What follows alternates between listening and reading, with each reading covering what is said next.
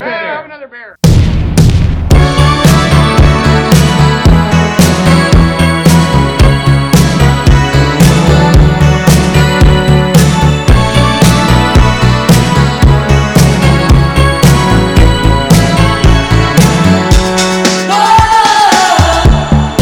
Hello，大家好，这里是啤酒事务局，我是天。我是琪，我是张猛，今天嘉宾非常积极主 动，张猛是我一个好朋友，然后现在是在北京驻京办做店长。对对对，那也是请张猛先介绍一下自己吧。大学毕业以后，第一份工作是去了京 A，几乎把每个岗位都实习了一遍。就从京 A 离职以后，我就去了现在驻京办，张猛是一位酒吧人间观察家，一直在前线工作，对吧？的在店里工作。我和张猛认识也是去京 A 喝酒。其实我发现很多即使在酒吧里工作的人，他也不喜欢跟你聊。对对对，但是我们俩还是应该可能那天喝多了吧， 感觉感觉聊得不错，就然挺后投缘 的。投缘的，所以之后每次来北京都会去京 A 喝一杯，也可能不止一杯，不止一杯 吧？就开心为止嘛。对。我想说，今天这一期可能是我们唯一一期不喝酒的节目。对，因为昨天晚上喝大了。 昨天喝太多 了，今对天素雅局，对，昨天我们吃完饭，我就去找张猛去他新的这个店里喝酒，嗯因为还没去过，但是一直都是有江湖上面传说驻京办特别牛逼，所以一定要去看一下。发现果然很厉害。昨天是在做酒花酒花民民族族的接管，驻京办是以接管为主，对对对，我们就是一个快闪店，因为这是北京嘛，所以叫驻京办。这个名字其实也不是我们自己想的，是一个客人，就我们在群里召集大家想一个有趣的名字，然后突然有一客人觉得啊，那这是北京，然后接管的每一期的厂牌都不是国内的，那他来北京也是第一次，包括国内也是第一次，所以就起了这个驻京办。然后大概就是每两到三个月换一个不同国家的厂牌，昨天那个酒特别好，而且气氛也很好，比较小的一个酒吧，大家都聚在一起，很长的一个吧台。今天就聊一聊，就酒吧里面的那些人，还有事，还有酒。那首先我想问，就有一些精酿小白第一次来到精酿吧，不知道应该怎么点酒，你们会对这样的客人会有什么推荐吗？其实像这样客人，就是他一进店里，你看他的眼神就能感觉到他，因为如果说你喜欢精酿，或者说稍微懂一点，他大概会知道酒吧的，就是精酿酒吧大概就是美式和现在中国的一种自己的风格。美式基本上都是写在黑板上，嗯，然对，后就是大家都是下意识抬头看一下那个菜单在哪儿，然后看自己想喝的类型，还有就是纸质的菜单。然后像那种就是刚开始接触这个精酿的，他可能首先我看他的眼神，我就 觉得他需要呃他帮助嗯他可 能是需要我帮他去介绍一下，然后我就会把，因为我们每一期的酒厂都有一个独立的介绍和菜单，然后我会把这拿给他看，我说你可以看一下这个介绍，然嗯后有没有你喜欢的一些东西，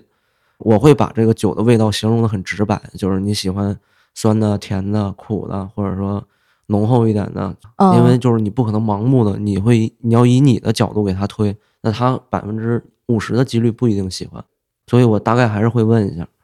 如果他完全没接触过这个东西，嗯，一个比较保险的一个对选择他。他肯定会，一就是说您您给我找一个酒精度低一点的嘛，呃，口感没那么浓烈的，这是一个没接触精酿最多的一个问题，嗯，就是我先来一个度数低一点的，然后其次就是他会看名字，嗯其实这个很有趣，就是大家看名名字之后找到，就是他不一定觉得这个酒是什么味道的，但是他觉得这名字好听，跟他比较符，包括可能每款酒会有自己的 logo，他觉得这个对很 logo 适合好他看，哎，对，对对对，对呃这个都会让他去选这款酒，对，之前我带好朋友去上海的 Stone，呃，几个女生，然后她们说她们特别不喜欢 Stone，因为那个 Stone 的 logo 是个鬼头，很可怕， 所以她们不喜欢 Stone。就是比较硬的一个风格。 对，其次就是，如果说你真的就特别不懂，那我一般就直接给他推，我说你就喝这杯呃，你一般会推荐荐哦，皮尔森，皮尔森嗯或者拉格尔那种的，就是很好入口的，然后没有那么多复杂味道的，就他也能接受，你也能接受。因为可能我们自己店不卖小麦那种酒，所以就是我从来不推那些东西。为什么不卖小麦呢？呃，我们会卖德式的伯克小麦，因为这个哦东西它的那个层次感，包括各种风味比较丰富。那如果是只是比利时小麦或者德式小麦，那这个东西其实相对于我们的定位是不符合的，嗯，就你们比较硬核，差不多。对，就可能真的纯小白也不会专门去你们店里。对行，嗯那纯小白稍微进阶了一点儿，然后稍微懂了一点儿精酿，对大概就喝了几家店，然后喝了几款。那这时候你们会给他推荐？你觉得他们比较适合喝什么呢？其实像这种的，就是他已经接触过了，他大概会知道酒有多少个风格，然后他会知道他喜欢哪一种风格，然后在这个基础上，我会问我说您喜欢那个拉格尔、皮尔森啊、小麦啊、IPA 啊、什么酸啤啊、石涛啊，然后他会跟我说哦，我喜欢 IPA，就是我之前在哪哪哪喝过，虽然我可能不知道那家酒吧，但是他说的酒我大概会知道味道是什么，然后我就推荐给他就是我们的一个类似的风格的一个酒。除了告诉你风格之外，你是怎么判断一个人他的喜好首先就是眼神啊看眼神就能看出 来，真的就是可能是每个人的不一愧是个观察家，判断嗯方法不太一样。我首先就看他眼神，他他懂不懂？其次就是说，你问他味道，然后他有没有自己想要的味道，然后就我会给他尝一些现在的酸啤啊，或者说一些棕色艾尔，它的名字起的其实都挺不错的。然后那些客人可能就觉得哦，我想试试这个，我就会问我说您喜能喝酸的吗？就之前喝过酸的啤酒。啊。但如果没喝过，我就直接不会给他尝，因为我们卖的非常硬，就是他肯定是接受不了的。啊，OK，行，呃就很酸是吧？对，好，那如果是一个就是自信满满的客人走进来，眼神非常坚定，感觉他很非常懂精酿，因为他听过啤酒事务局，嗯、啊， 对，那那应该听完会很懂，真的。嗯那这种客人你们就可以推荐酸呐、或者一些其他的这 种其实硬你核要点是儿像的那种就是他已经对这个酒很了解了，他会进来会先问我，就是啊，你们店有哪种风格？然后我一听这个，我一看他的状态，就是他应该是经常喝，那我就会直接会找我们店最近的尖儿货，然后哪一些是比较特色的，然后口味比较丰富的，我直接给他尝。我说这你喜欢吗？然后我把介绍跟他说一下这个酒的历史啊，就是你首先在发酵罐里你存了多长时间，然后在橡木桶又过了多长时间，大概就这样。就是一些比较特别的，然后可能味道比较重的，对对对，对一些尖儿货，所以你会比较倾向于跟那些比较懂行的人聊天吗？这个 这个就是一半儿一半儿吧。我觉得啊呃就是你跟不同的人聊天的内容和方式都是不一样的。如果对你跟呃，就是一点儿都不懂的，那你就完全是以一个就不说言传身教，就是你以一个分享的方式去跟他表达。然后稍微懂一点类型的，我会给他继续讲一些每种酒的真正的区别是什么。嗯你像那些特别懂的，经常喝精酿的，那我就跟他分享就是这款酒的特色，然后我会听我其实我我也会听他的给我的一个反馈，就这东西首先他也经常喝，包括我们真的有一些客人是非常专业的，就是我也会学习一些他们所说的东西，因为这东西本身就是不断叠加的一个东西嘛，就是你永远不觉得你是最懂的那个。喝的也永远不够多，对，我真的觉得就我喝的喝了这么多年，我就觉得我喝的还是比较少。 你有碰到那种就特别装逼、不懂装懂的客人吗？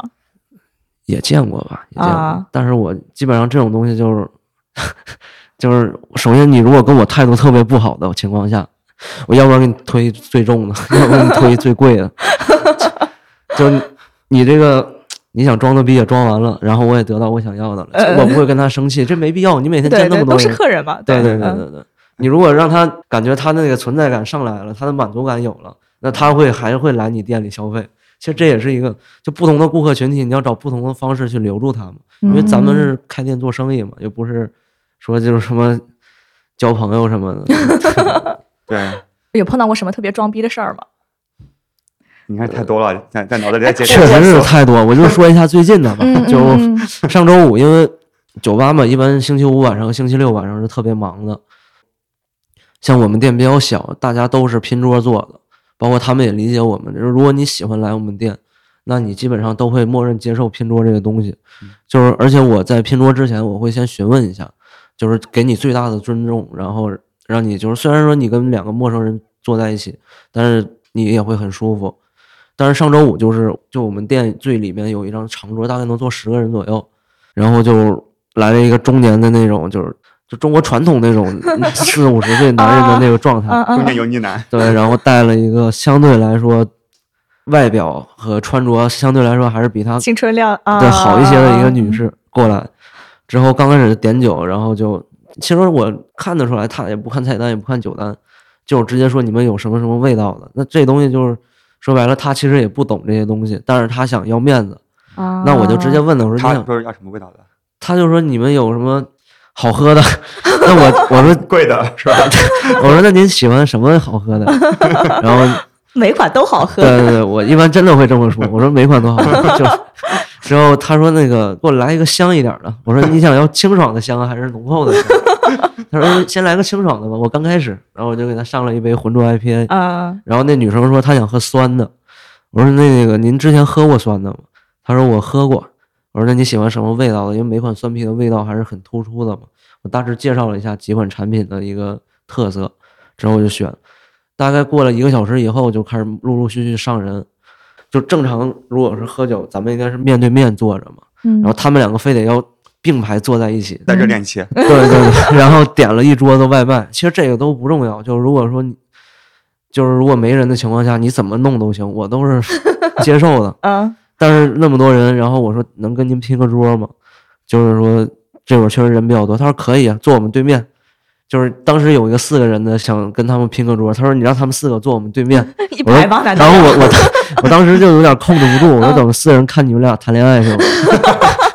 然后然后然后我我当时也就是挺生气的，但嗯我也没表露出来。之后那几个客人说：“哎，气人。”之后扬长而去。对对对，之后我就给他安排别的，或者说您先等一会儿。最后真的是他们从头做到尾，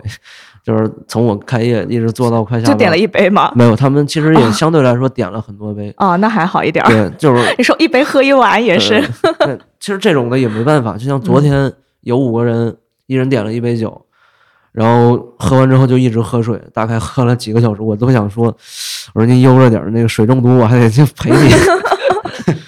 对，好像喝水确实会中毒。对啊，就是喝多你了如果喝纯净水，那肯定水多了就那什么。嗯行，那有没有和酒相关的装逼的？其实也很多，就是那些尤其带异性来的，他会说我之嗯前喝过喝过哪些国外的特别厉害的酒厂，然后我一般这种的我都默不作声，我也不说话，我就说嗯嗯那您想喝什么可？别当面戳穿他们。就我我一般 不接这茬儿，就是嗯你要是接了，你就得一直捧着他们。对啊对，就就陪他聊。对对对，你像我一一般我比较耿直，所以我就是直接不接你这个。我说哦，那挺好的，挺好的，我之前也见过。我说要不您你要是就我说我真的无聊，我就逗他们。我说哎你给我讲讲这味道，我说我也听听。之后说完之后，他就点自我们的酒。我尽量就是像那种人，我不想跟他聊天，所以就是我接完他那茬儿。让他开心了以后，就赶紧点酒。点完酒之后，就你们聊你自己的，我也不离，我也离你保持一定距离。嗯就你想有需要服务的时候，我会第一眼看见，我同时也会让他看见我，这是一个对店的好感度的一个东西。就比如说一个男生带一个妹子来，这可能是最常见的约会场景啊。你会有一些场景化的特殊的考虑吗？因为我们有一沙发嘛，我尽量我说你们坐那儿就可以聊天儿舒服嘛，然后其次也就是隐私隐蔽性也比较强，就是你们想聊一些内容就不想被别人听到，你们坐那儿也行，给他很大的尊重。好像一般人讲起约会，第一反应不会说去到一个精酿酒吧去。就我觉得那种，比如说像那种两个人刚认识，就前一两次约会是不太会去精酿的嘛。我觉得去精酿吧的情侣应该都是就应是该有一比较定熟了吧，有已一定基础经的是吧情？况下？嗯其实也有第一次见的，然后就是啊啊包括我朋友有的会约一些异性，然后来我们店里，因为就是你想，你带一个你第一次见的异性，你肯定需要一些酒精，就除了酒精以外，可能需要一些满足感。就是假如我有一想法，就是给我来杯水，没等说呢，就我水已经递上来了，这相对来说是给他一个很大的面子，然后异性看着也会就哦，这、啊这男生啊懂挺挺好的，挺好的啊，就是混得开，对是吧？对对对对熟悉这个环境，很多都是这样，就是好朋友带一些异性来，就是假如我没见过，像这种的你你不要说话嘛，就是你直接问我说你就我当第一次见，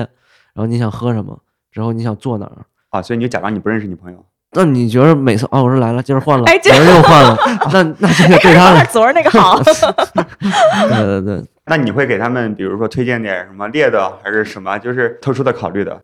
呃，如果是我认识的情况下，他会先给我发微信说我喝 什么，然后上淡的重的这种的我就不问了，直接上就行了。嗯一般会直接上重的 吗？呃，看他们想法吧。如果说啊想看多你喝几看他杯们眼色，哎，对好像还想再多聊几句对，对那我给对你上点淡的对是吧？对对 对。如果说他不认识的情况下，那就是大部分都是男生点酒多一些，女生尽尽量很少说话，嗯因为就是他想保持自己一个一个优雅的态度，然后男生就是，我就直接问我说你想要淡的重的，然后你想要那种各个味道的，他就说哦，那就看他自己想法嘛。如果他觉得啊，今天晚上想跟这女生多聊一会儿，那可能先点一杯淡的，然后逐次的加重。嗯，如果说就是表面客套一下，那就会点一些中型的，就喝一两杯也就走了。我们听众里有很多都是男生嘛，那要不给我们广大男性听众来介绍一下？哎，下次带女生去点酒，应该给女生推荐什么样的酒比较好？哪些比较适合女生喝呢？你刚到店里，首先就是一些礼仪性的东西你要有，首先把什么椅子啊拉开，让她女生好坐，就方便一些。嗯其次就是你要给一些尊重吧，就是不管你懂不懂或者他懂不懂，就算他不懂，你也要把这些介绍给他看一下，然后你询问一下他的意见，这是一个嗯增加好感度就的是东不西要嘛。直接给他来，对你吧不要就是愣愣的说啊，我喜我喜欢这个，那他也得喝这个，那直接点，其实这相对来说对女生就，她可能也不是奔着酒来的，像那种约会的情况下，女生其实看的不是酒，是看这人行不行。是那你觉得这酒太就是特别好喝，但是人傻了吧唧的，他也不会跟他走，对不对？ 所以就给他一些起码的尊重，然后就对让他有一些选择权，这样他也会开心。或者其次可以给那女生简单的介绍一下对菜对单，对对我对觉得这个对还是一就个是嗯表面平等一下嘛。嗯嗯嗯然后其次就是你询问完之后，他会问一些服务人员，他说：“哦，那你们有没有这种味道的酒啊？然后如果有的话，能给我尝一下吗？”你如果你想约会，那你肯定是以对方考虑嘛，就对对对，做的就到位一点儿，嗯让他嗯开心一点儿。对，其实可能有些人不太知道，哎，精酿 bar 其实是不同的，你可以尝一对下对的。对对所以我觉得这个还挺重要的，就是对先倒点儿给那女生尝一尝，对对看她对是不是喜欢。你观察下来，从统计数据上面嗯来讲，啊就是女 生比较点的比较多，而且会最后比较愉快的是嗯什么样的风就格有比较多？嗯，哪几款？呃，像我之前就是我出去玩的时候，我去别的酒吧，包括一些卖瓶子店的，他们自我选择都是长得好看的，名字好听的。然后，但是从口感上来讲，他们我建议最初还是喝一些带点儿香味儿的、甜一点儿的，就是好入口的一些酒，嗯包括 cider 的那种的。然后，如果是通过这基础上，你想去探索更多的一些就是进阶的口感，然后再去喝那些相对来说重一些的，就是前期还是以淡嗯甜嗯香，嗯，大概对就，是其实我作为一个女生的角度，我觉得那些不太喝啤酒的女生，我觉得最基础可以喝一些 cider，对对然后我觉得可以再喝一点浑浊 IPA，我觉得也是比较淡的，然后嗯但是有你点好儿像最近特别爱混爱吃，对， 就比较淡好入口，然后嗯但是又有那个香气嘛，啤酒的香气。然后我觉得再之后可以再喝些酸对对对啊、我觉得这是一个我作为一个女生，我觉得比较好的一个套 路。还有就是，如果有的女生说我想要重一点的，啊就是有的女生如果她之前也喝其他酒或者嗯嗯，就洋酒或者白酒，那她可能对酒精的接受度要高一些。像这种的，我大概会推荐她一些棕艾啊那些的，或者说比利时三料、四料那种偏甜的，或者就是石涛了，就是那些甜品石涛、对咖啡的、这个可以巧克放在力最的后一杯喝，嗯我对觉对得嗯压一下。那你觉得喝酒有这样一个顺序吗？我喝酒的顺序就是先喝一杯皮尔森，我不管到任何一家酒吧，我肯定先先喝一杯皮尔森，就是先让我清爽一下。然后喝完之后，我会点一杯 IPA，个人倾向美式那些比较苦的嘛。然后喝完之后的话，大概会来一个酸啤，喝完酸啤之后就喝石涛，我大概就是一个顺序，嗯，差不多嗯。。对对对，为什么是这个顺序？啊因为首先就是你由淡到重，你喝每个酒的口感都会很明显的在你口腔里展现出来。如果说你先就喝那么重的酒，然后你往下喝就全是最重的那个味道了，你喝其他的酒就一点味道都没有。有没有一些客人他们会和工业啤酒做对比啊？ 比较懂的那些，他不会拿这个跟那些工业啤酒比。如果不懂的，就是给我来一个那种的，就是像什么燕京啊，或者是百威那种的，嗯，那我就知道他大概想喝什么，然后我就给他上一个精酿里边儿的，相对来说就那就皮尔森拉格嘛。然后喝完之后，他说：“那你们有没有更重一点儿的？因为我要喝精酿。”那我就给他上重的，哪一款精酿？就这种的，其实你就不用给他介绍。首先你对介绍了对他也对听不懂，嗯啊然后你介绍多了他也烦。对，嗯就尤其像北京那种，就是本地的那种 大爷，然后几个几个朋友聚一块儿了，给我来三杯白啤，三杯黑啤。其实你不用给他介绍任何过多的东西，直接按颜色给他上就行。反正人家也是酒不醉人人对自，醉对了，就就北京想那喝边儿个就气是氛啊。他要就是那种就是酒腻子嘛，他想要的只是酒精的感觉，然后和朋友聊天儿那种快感，嗯，就是他对酒本身的一个追求度没有那么高。嗯，其实酒单也是呃了解这个啤酒非常重要的一个东西嘛。拿到一份酒单之后，应该怎么去看它？如果你去一个传统的，就是偏美式的一些精酿酒吧，它大概都是两种菜单模式，就是一种是黑板上写的，就是让你很直观的看见不同类型、不同名字的酒；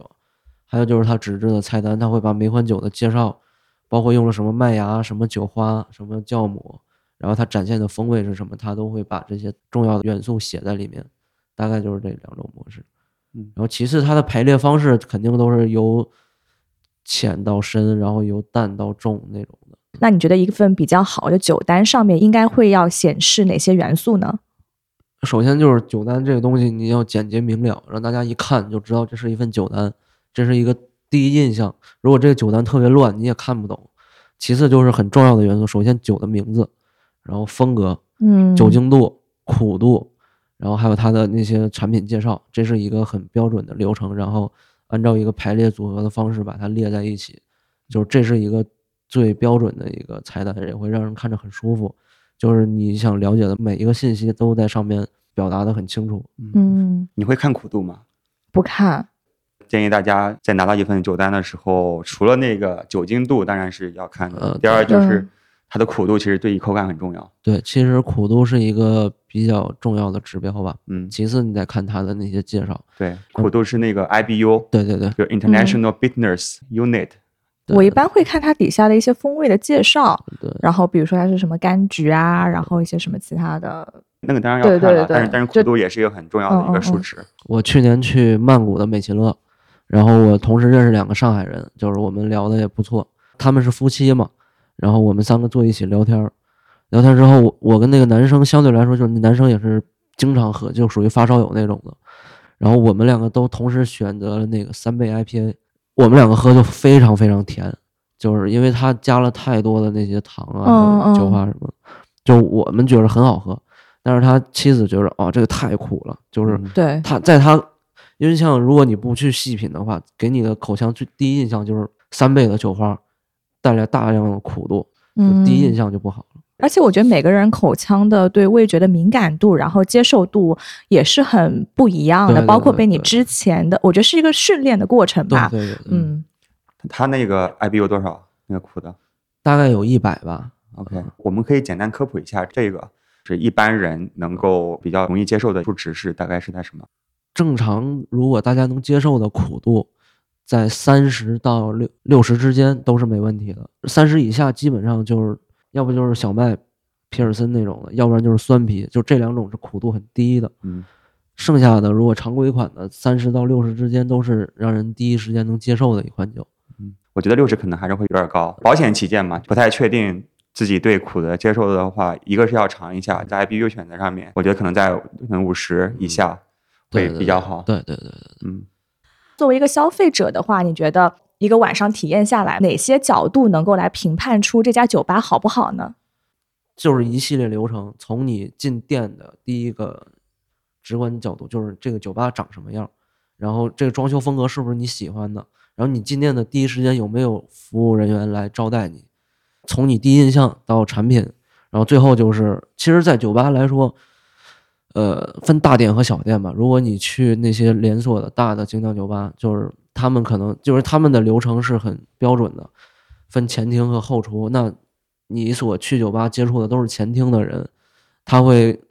给你介绍东西，然后给你上菜，但是他不会跟你聊过多的东西，因为他要保证所有的客人的一个第一时间，他要能感受到那信号。但像我们这种小的酒吧，其实做的更多的是人情的感觉，嗯就是对，这客人来了，你让他有种回家的感觉，他来的很舒服。那我觉得在介绍完酒的基础上，那我会跟他聊，我说那您是怎么知道我们酒吧的？然后您平时喜欢喝酒吗？或者说您是店员的互动，对对对对。但是，一般的话，像我是不会主动跟客人聊天，就我会先，因为我们那个店你昨天也去了嘛，就不是很大，然后我的那个注意力包括听力也相对来说比较好，就我会听所有客人他聊什么，天哪，你在监视所有 人，就其实这不算监视吧，就是说。人间观察家呃就是呀他，我是观察。他有第一需求，我会马上的就啊他可能刚要举手，我已经过去了，我说你想要什么，嗯那他会感觉哦，他还挺注意我的，就是挺对给我一些东西。嗯，我觉得这点挺重要。我对经常在一个吧里面，在一边真的是很用力的挥手挥了半天，对对对，然后服务员就从我前面走过，但他根本没有对四对周对在对看，对对对对我就很崩溃。然后我就对大声叫服务员，我觉得特别不好意思。对对，这个对客人啊还是对就服务人两方面都不好。刚才是一种情况，就是你嗯叫他他不来。其实还有另外一种情况，因为我去了一些所谓比较高端的餐厅，嗯他会直接在那个你椅子后面站着，然后一直嗯盯着你， 对对对所以那就压力很大嗯过于关注客人，会让你的这个感受也不就好像你去购物的时候啊，那个服务员就导购老就跟着一你直后推面说销：“你哎，东对，西您有嗯什么对想对看对的什么？”对对对我就对觉对得啊，压力好大，我就不对想逛了。对对对对，所以我觉得最好的一个状态就是说，客人不知道你在嗯观察着他，对对对，我大概就是我躲在吧台里去看一些，嗯但是一个眼神你就知对道了，对对因为可能也是我们店比较小，嗯你像一些大的店，他们就是隔个距离他会站一个人。其实这个东西我觉得跟中国和国外的文化有很大的关系。是如果你咱们去中餐厅，大概如果你想做包间，那你几乎每个包间外边都有一个服务员，他是会就你有什么需求，你直接在门口叫他就行。还有就是，如果你坐在大厅，就是很多人坐在一起吃饭的，那嗯你大概一挥手，他也会过来。嗯但其实相对于国外的文化，包括这两年我接触，我觉着外国人更喜欢一个轻松自然的感觉，就是嗯他其实不会更在意你的一些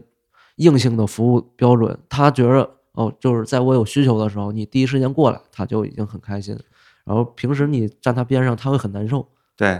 这个其实也是一个标准，只是说是人性化的一个标准。其实之前在美国的时候嘛，嗯我觉得美国的服务还是挺好的，因为他们毕竟是要赚小对费的嘛。对对对对然后每天就是你每无论哪一桌你吃到一半，服务员一定会过来问你，就是说还有什么我能帮你的啊对对之类的。对，但我特别不喜欢。我如果需要你帮忙的话，我会叫你。他其实有点形式主义 了。是形式主对义对啊，对但是就是体现他有在 serve 你这一呃对桌 嘛。但是其实背后的含义就是还是说你对啊多点点儿，对，然后不我是没有背后的含义。他说：“你看，我来服务你了，嗯等会儿要记得给我对小对费。”对啊，所以他每次来我就觉得，嗯，嗯，但是我在不需澳要，因为而且我觉得美国它其实你是哎挥手招待服务员嗯是件很正常的事情嘛。然后当时我去澳洲的时候，我其实哎我也就是习惯性的挥手招服务员，但是澳洲的朋友跟我讲说，他们其实是不太会挥手，是件非常不礼啊对貌对的对事对情。对然后我说那你们怎么叫服务员呢？他说就是靠眼神，你就盯着那个服务员看，然后就一直看着他，然后直到他看到你，你们俩眼神那个交流一下，他就过来了。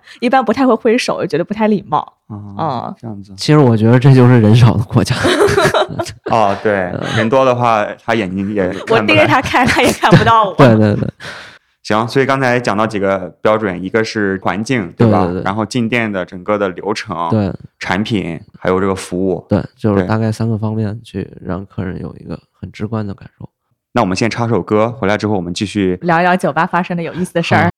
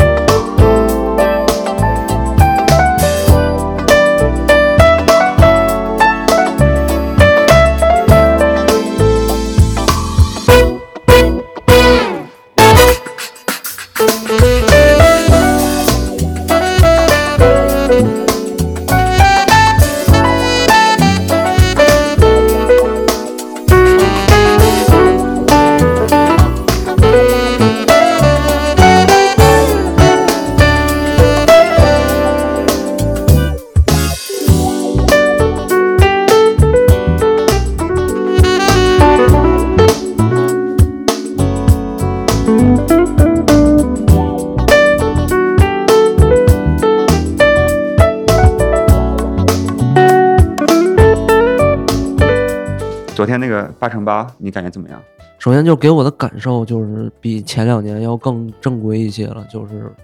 检票啊，然后入口的那些指示啊，还有一些就是你进场从哪儿进，都会有志愿者去帮你。然后你进场以后，就是除了酒厂以外，因为今年可能因为疫情，就是国外的酒厂进不来，然后都是国内的酒厂。首先在产品上，其实我觉着已经比以前进步很多了。我喝了几款酒也特别的让我印象深刻。比如说，呃，就是贵州的那个 Trip Smith 他们的一个嗯酸 IPA，呃，我可能忘了叫什么名字火龙果的不是不是，每场那个酒不一样的，对，应该是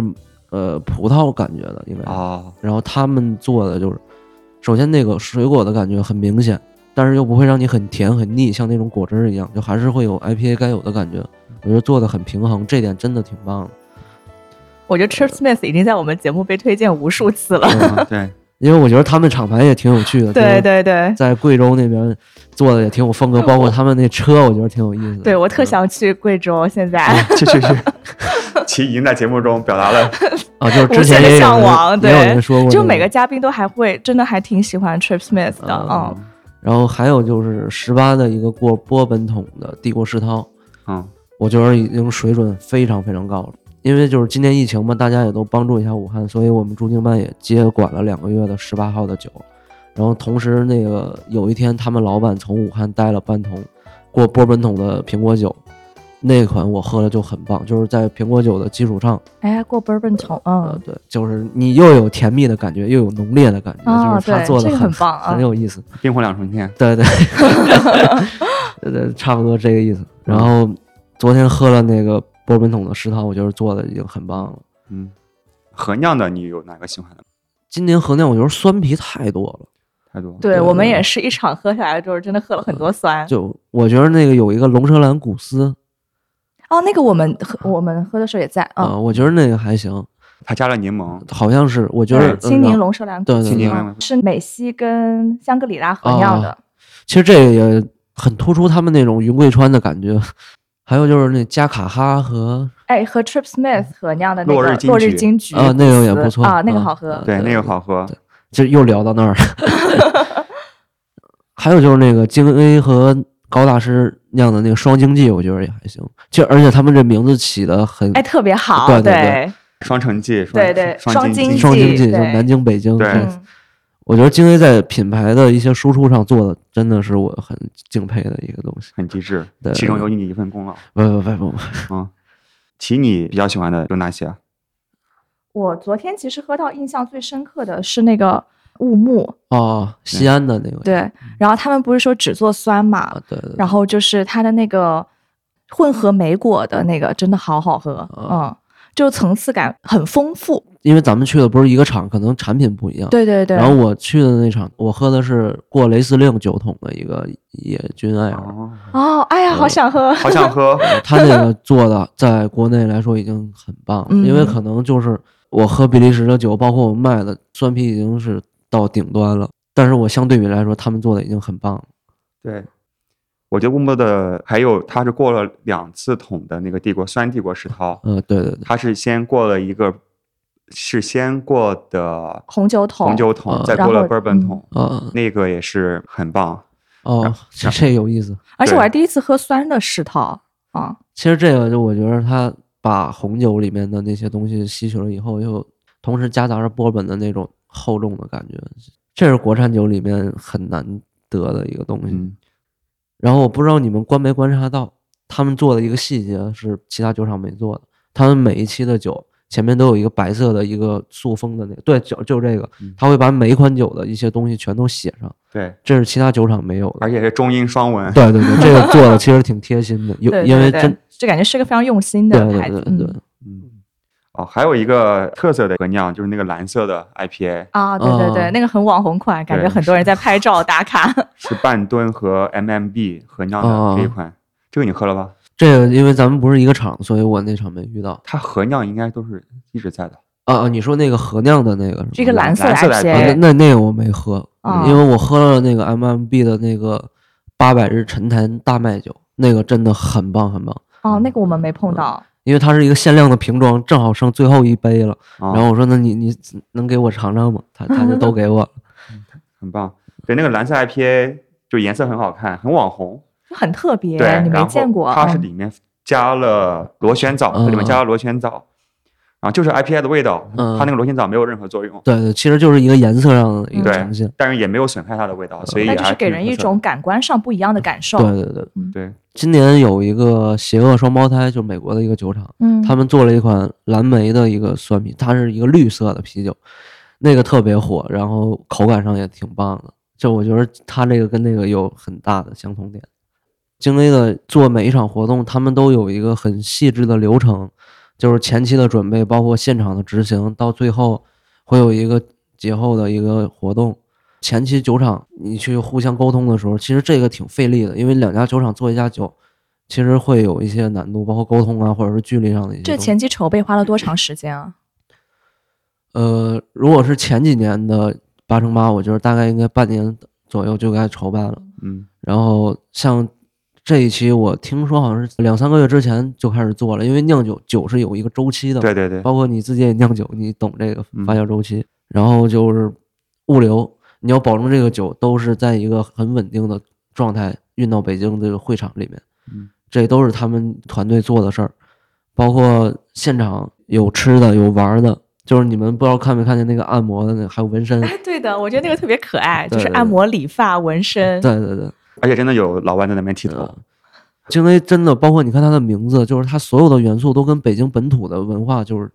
绑定，相融到一起，就是嗯很有地方特色。它这个做的真的挺到位的。嗯，其次就是在就是你如果光喝酒不吃东西也会很不舒服。你啊、一定得所以吃点儿的。对，所以你嗯看他餐厅上选的也挺好的，嗯包括像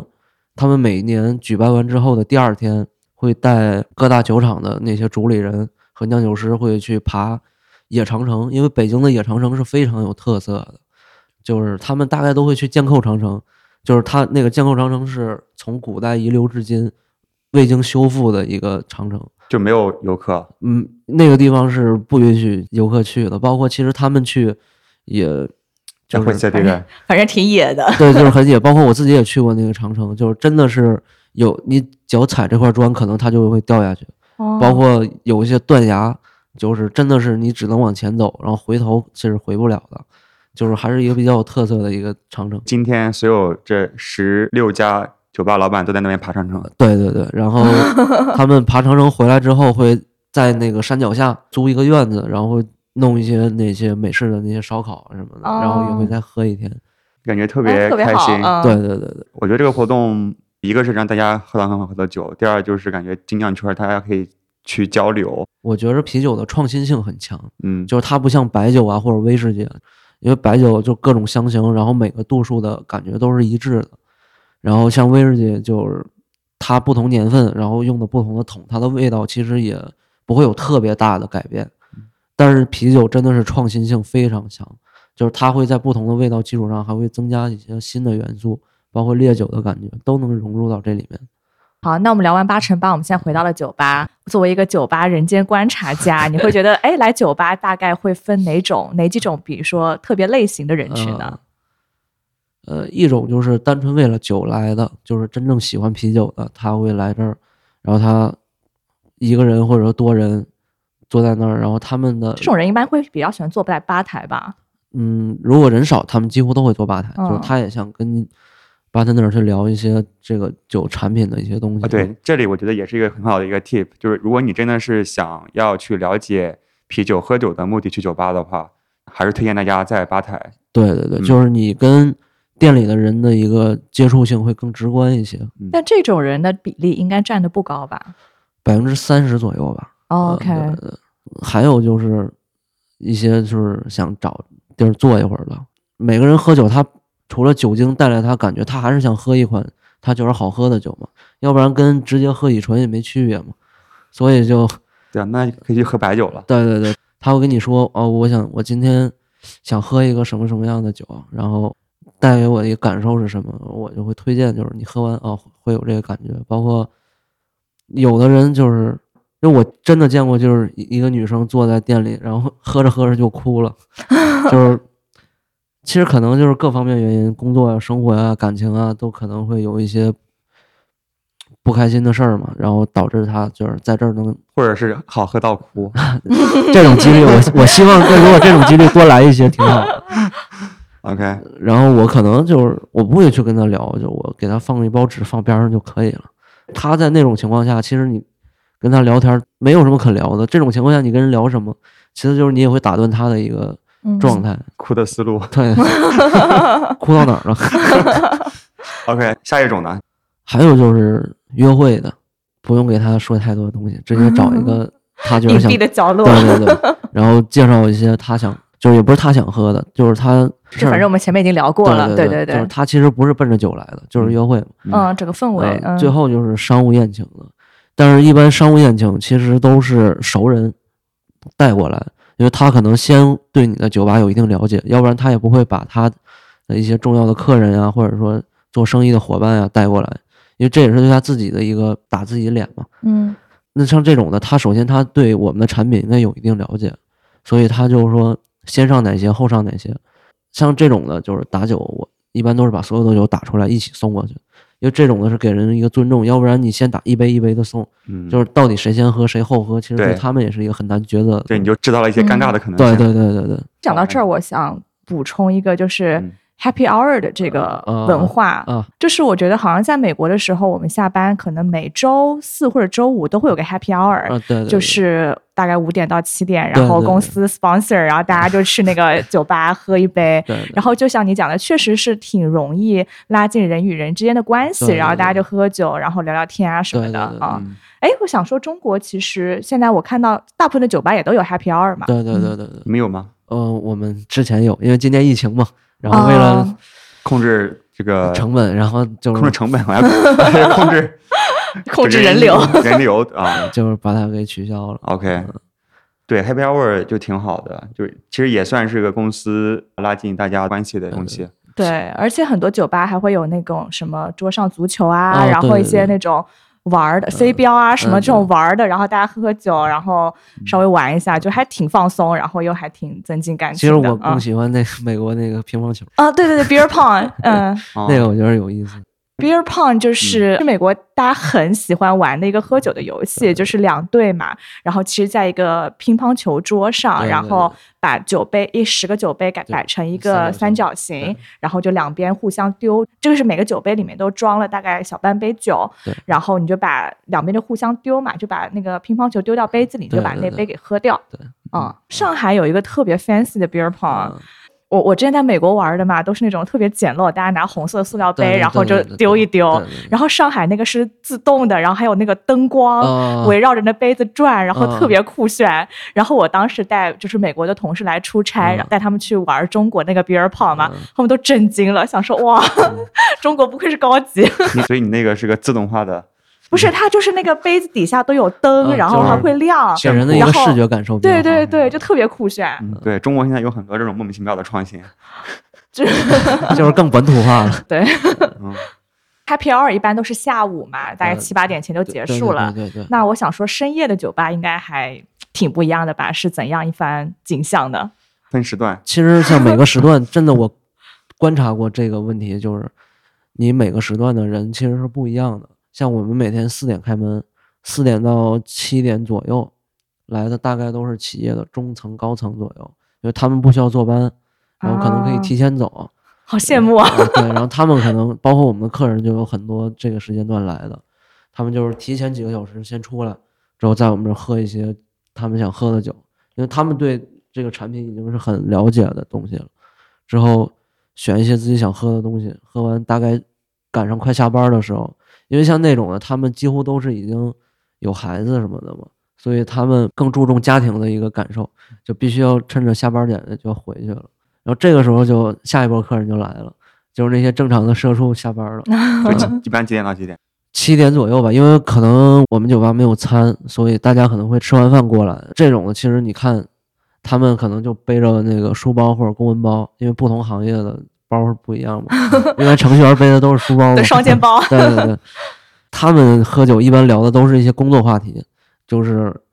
要不就是办公室那些事儿，要不然就嗯对对是我们吐做的吐是，槽对嗯对嗯对，要不然就是产品上就是大家有一些新的想法。然后九点左右以后，就是真的是什么人都有了。就是有嗯想买醉的，也有想来搭讪的， 然后就各种人都有了嘛。因为我们店很小，都坐吧台，所以就你很直观的看到每个人的状态。人间百态对，对对，像买醉的，其实就我见过一个最有意思的，就是今年春天的时候，一个美国人，因为他们喜欢喝波本嘛，因为我已经马上要下班了，之后他进来了，我说那个我已经要那个 last order，然后我说就是最后一轮了，他说好，给我来七杯那个波本，他二十分钟就喝完了，哇，之后就自己就出去了，那种的就是想买醉的。嗯之后晃晃悠悠的走回去。我觉得，呃，外国人喝多了会比中国人有品一些。这个其实我没觉得我有点崇洋媚外，就是大家的文化不一样嘛。我觉得就是中国的，如果喝多了，肯定就是跟你叙旧，或者说各种话题跟你一直聊聊得不停不停的。吹牛逼，呃，对这种的，我一般就是我给你上几杯水，你先缓一缓。嗯嗯嗯，然后我说那个你叫车吧，要不就是你家住哪儿，我帮你叫个车。嗯，之后，还有就是那种就是撒酒疯的那种的，我就直接把他轰出去。就嗯嗯，这这那啊深夜呢，就是在十二点之后还会十二点之后，我是其实我最不喜欢的客人就十二点之后来的，为什么呢？因为这这一波客人都是喝过一场来的，所以其实喝什他么就是已经喝过一顿哦，来喝的过一场对啊，或者不止一顿，对对对，像这种人，嗯首先他的那个说话方式就是很粗鲁，嗯就是这你也不能说装逼了，因为他真的是喝过酒了，就是人喝完酒之后的想法可能会跟都不知清道醒自己在说啥，对对对，然后就是各种抽烟啊什么，因为我酒吧不是不让抽烟嘛，嗯然后我就这种客人特别让我不舒服。还有就是他们会跟隔壁桌不认识的人搭讪，他觉得这桌女生好看，就是嗯您过来一起喝一杯啊什么，就是类似于这种啊。啊嗯就流氓，对对对，然后我一般就是说你喝你的就行，你不用管他，嗯因为我想都都在我的店里嘛，我起码对每个客人的那些嗯最起码的要有一个保证嘛，所以就是我说你喝你的就行，因为那种人就是你要给他一个强硬的态度，要不然他就会一直跟你去纠结对骚扰，对对对，对，嗯，我觉得这讲是我太评论另外一家酒吧好坏的另外一个非常重要的因素，能不能保护好客啊人？所以其嗯实我们店相对来说、 异性也挺多的，嗯嗯因为我我是一个我在酒吧工作的时候，我也挺善于交际的嘛，所以就是四五十的那些老大哥，他们也挺喜欢我的，因为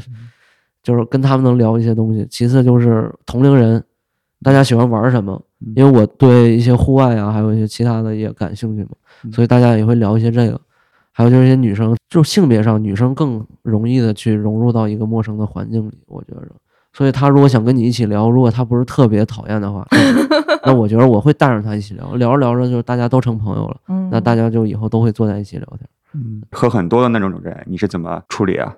呃，喝很多，首先看她状态吧。嗯如果说她是那种很有礼貌的，如果喝多了嗯，我会给她先喝几杯水，对然后，昨天晚上感觉你马上要给我打水 了。对，因为我点第三杯的时候，你好像问了一个，大概是哎，嗯你要不要先来还喝杯吗？水？还喝吗？什么之 类的？你啊看，你就问了一下，我说嗯，确定，最后一杯。对，就首先我会有一个预判，就是我觉得他还能不能喝，就是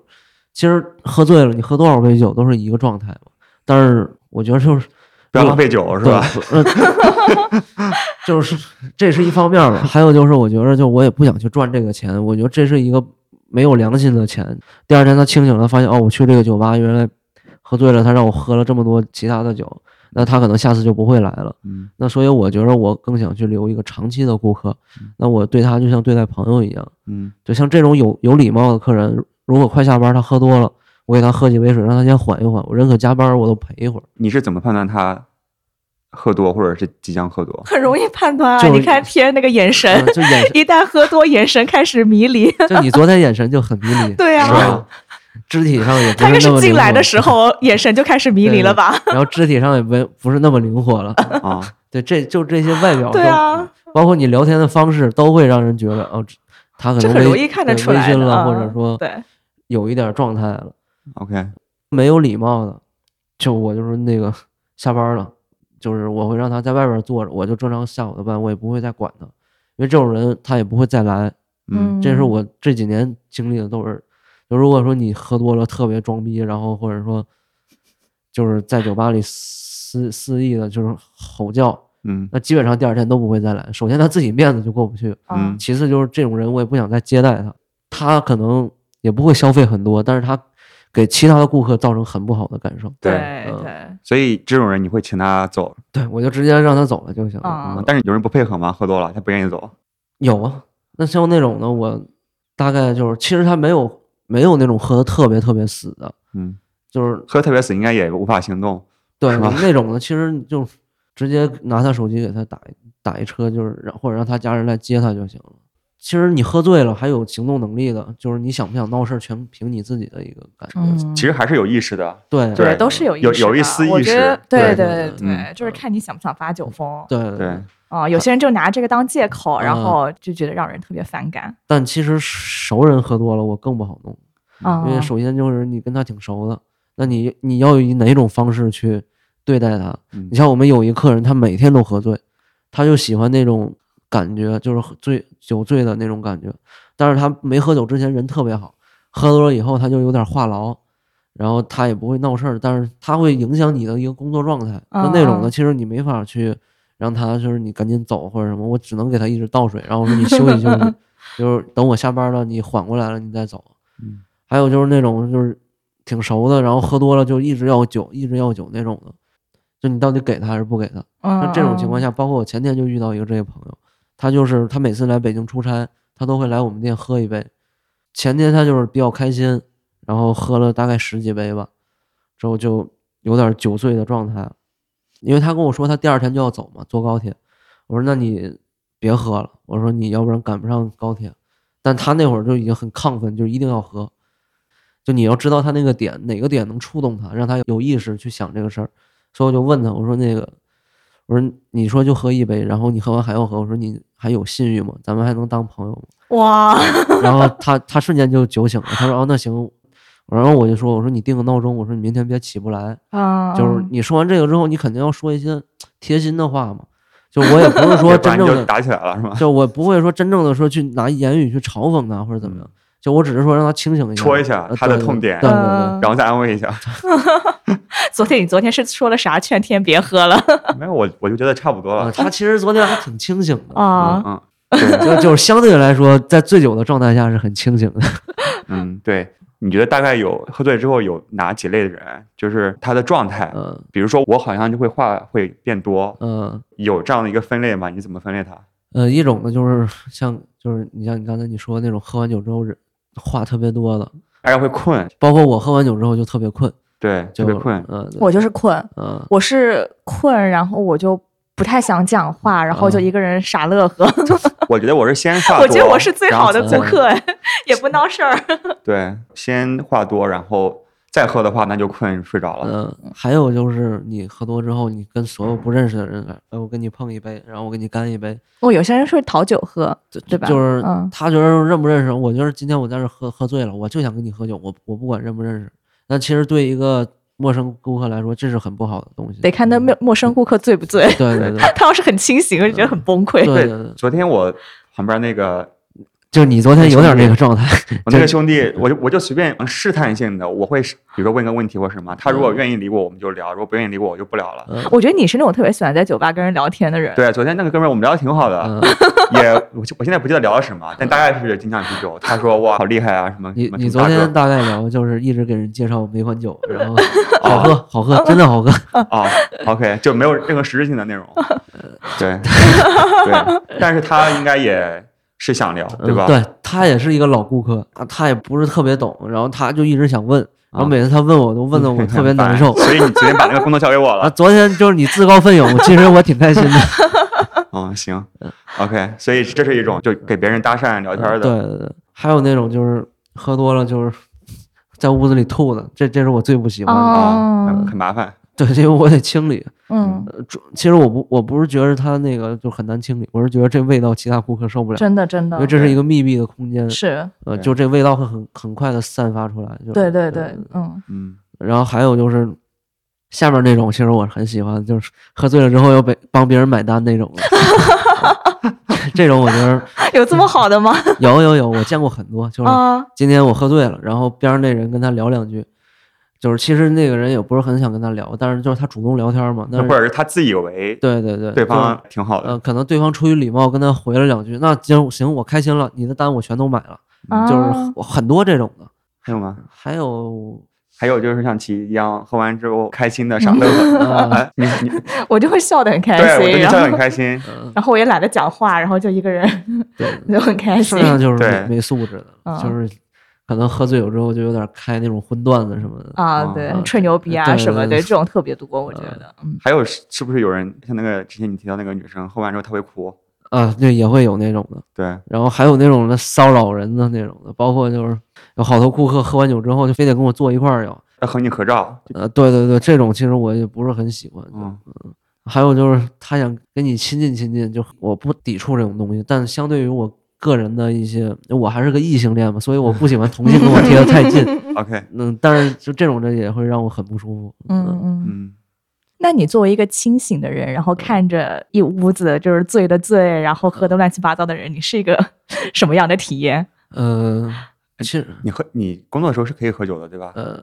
偶尔可以喝极少情况下，OK，才会喝一点点。嗯嗯，百分之九十五都不喝酒。嗯因为我上班的时候，因为其他店可能你像我们那几个店都是有好几个员工一起工作，我们店只有一个人，所以如果我喝醉了，那可是一个很难处对理的对对，对，毕竟是工作时间嘛。今天晚上会嗯损人很多钱，对，首先就是如果这账没算好，那嗯工作上是一个很大的失误。还有就是，客人觉得哦，这这这店里的人怎么自己也喝多了，嗯 就嗯，他可能觉得哦，下回我不会来了，就对嗯对，所以我尽量就是上班的时候不喝酒。 ，OK，嗯所以你是清醒的，然后看到这些人在那边，看尽人生哎百态。 啊所以其实就是各种各样的人喝多，就我已经看太多，已经不想看了。我更在意他们聊的什么，有有哪些是有营养的东西。就有好多客人啊，然后他们就是想找工作呀、或者说想跳槽什么的。然后因为酒吧是一个开放性平台嘛，所以，然后我在这个岗位可能会认识很多人，我会帮一些客人去引荐一下，帮你哦们，就有我成功，很多啊，就是啊因为好多工之作啊，之然前后那些嗯互联网什么字节啊，然后腾讯啊、阿里啊那些，就真的介绍过很多，就是他们那些互联网项目。因为首先就是他们内推，自己也会赚钱，是是是，对。其嗯次就是这东西就是他们觉得行，那做好了之后，他们也还会继续来我 们，你还带了一个猎头的 ，功能有一点那个感觉。但是我又不赚钱，他自己是个平台。嗯对你自己是个平 嗯台，那还有介绍对象的吗？介绍对象没有，但是就是我之前有一个哥们儿，也有一个女客人，也是经常来。其实这两拨人我都认识，而且跟我关系都不错。然后那天喝完酒之后，我说大家要不坐一起聊一会儿，聊着聊着，我嗯期间的一个哥们儿和这女生他们就加微信了嘛。回去聊着聊着，两个人就恋爱了。就就我觉啊得这是一这个特非常好非常好的事儿，而且对他们感情很稳定，就我觉得挺不容易的，在酒吧里认识。你也挺不容易的，又当猎头又当红娘，对，还要打酒，还对，要还要处理那些个，对对发酒对， 疯的那些人，当保安。其实我觉着精酿酒吧这个行业，就是相对于传统酒吧，它可能活力性更强一些。就是它可能除了你，就是分几种人，一种是你为了酒而来，还有就是你想聚会，或者说你想约会，或者商务，就是在不同的场景下，你都来了这个酒吧，你要有一个放宽心的态度去看这个东西，不要负担性太强。我们店四点四点到七点那一段时间，基本上好多人都是拿着电脑来的，就他们边办公边喝酒，嗯所以其实就是它只是一个生活平台，你不要把它就是色彩性太强。我觉得国内就是好多人觉得你，尤其跟家里的长辈，你说我在酒吧工作或者我去酒吧，他就觉得哦，这是一个不好的地方。我觉得不正经。对，就是要放宽心嘛，就是嗯看待这个文化。我觉得 对，其实就像去咖啡馆工作一样，对对吧？只是我们喝了点酒而已，对对而且对嗯不是喝醉，对所以它可以成为我们生活的一部分。对，而且像这种 tap room 或者 pub，就是它可能不像那种传统的夜店啊，或者说那种酒吧，就是你进去又跳舞又这样。我觉得更像于日本的居酒屋的一个感受。就可以做任何事情，对对对，挺 好。不是做任何事情，有些事儿还是不能做的。 啊啊啊啊啊啊！可以做很多事情。好的，好，那谢谢张猛今天的分 享。我觉得听完这期节目就特别想去酒吧喝一杯。对。然后，如果你想去的话，那欢迎大家来到北京驻京办酒吧。然后地址给大家分享一下吧。北京市东城区安定门内大街二百二十一号，我们是一个隐藏的酒吧，酒吧的名字就是没法挂那个大的牌子嘛，哦所以就是做了一个隐藏式的酒吧。 OK，挺好。它是一个 Speak Easy。 Speak Easy Pub，好，行，谢谢张猛，好，谢谢谢谢哎谢嗯，谢谢大家。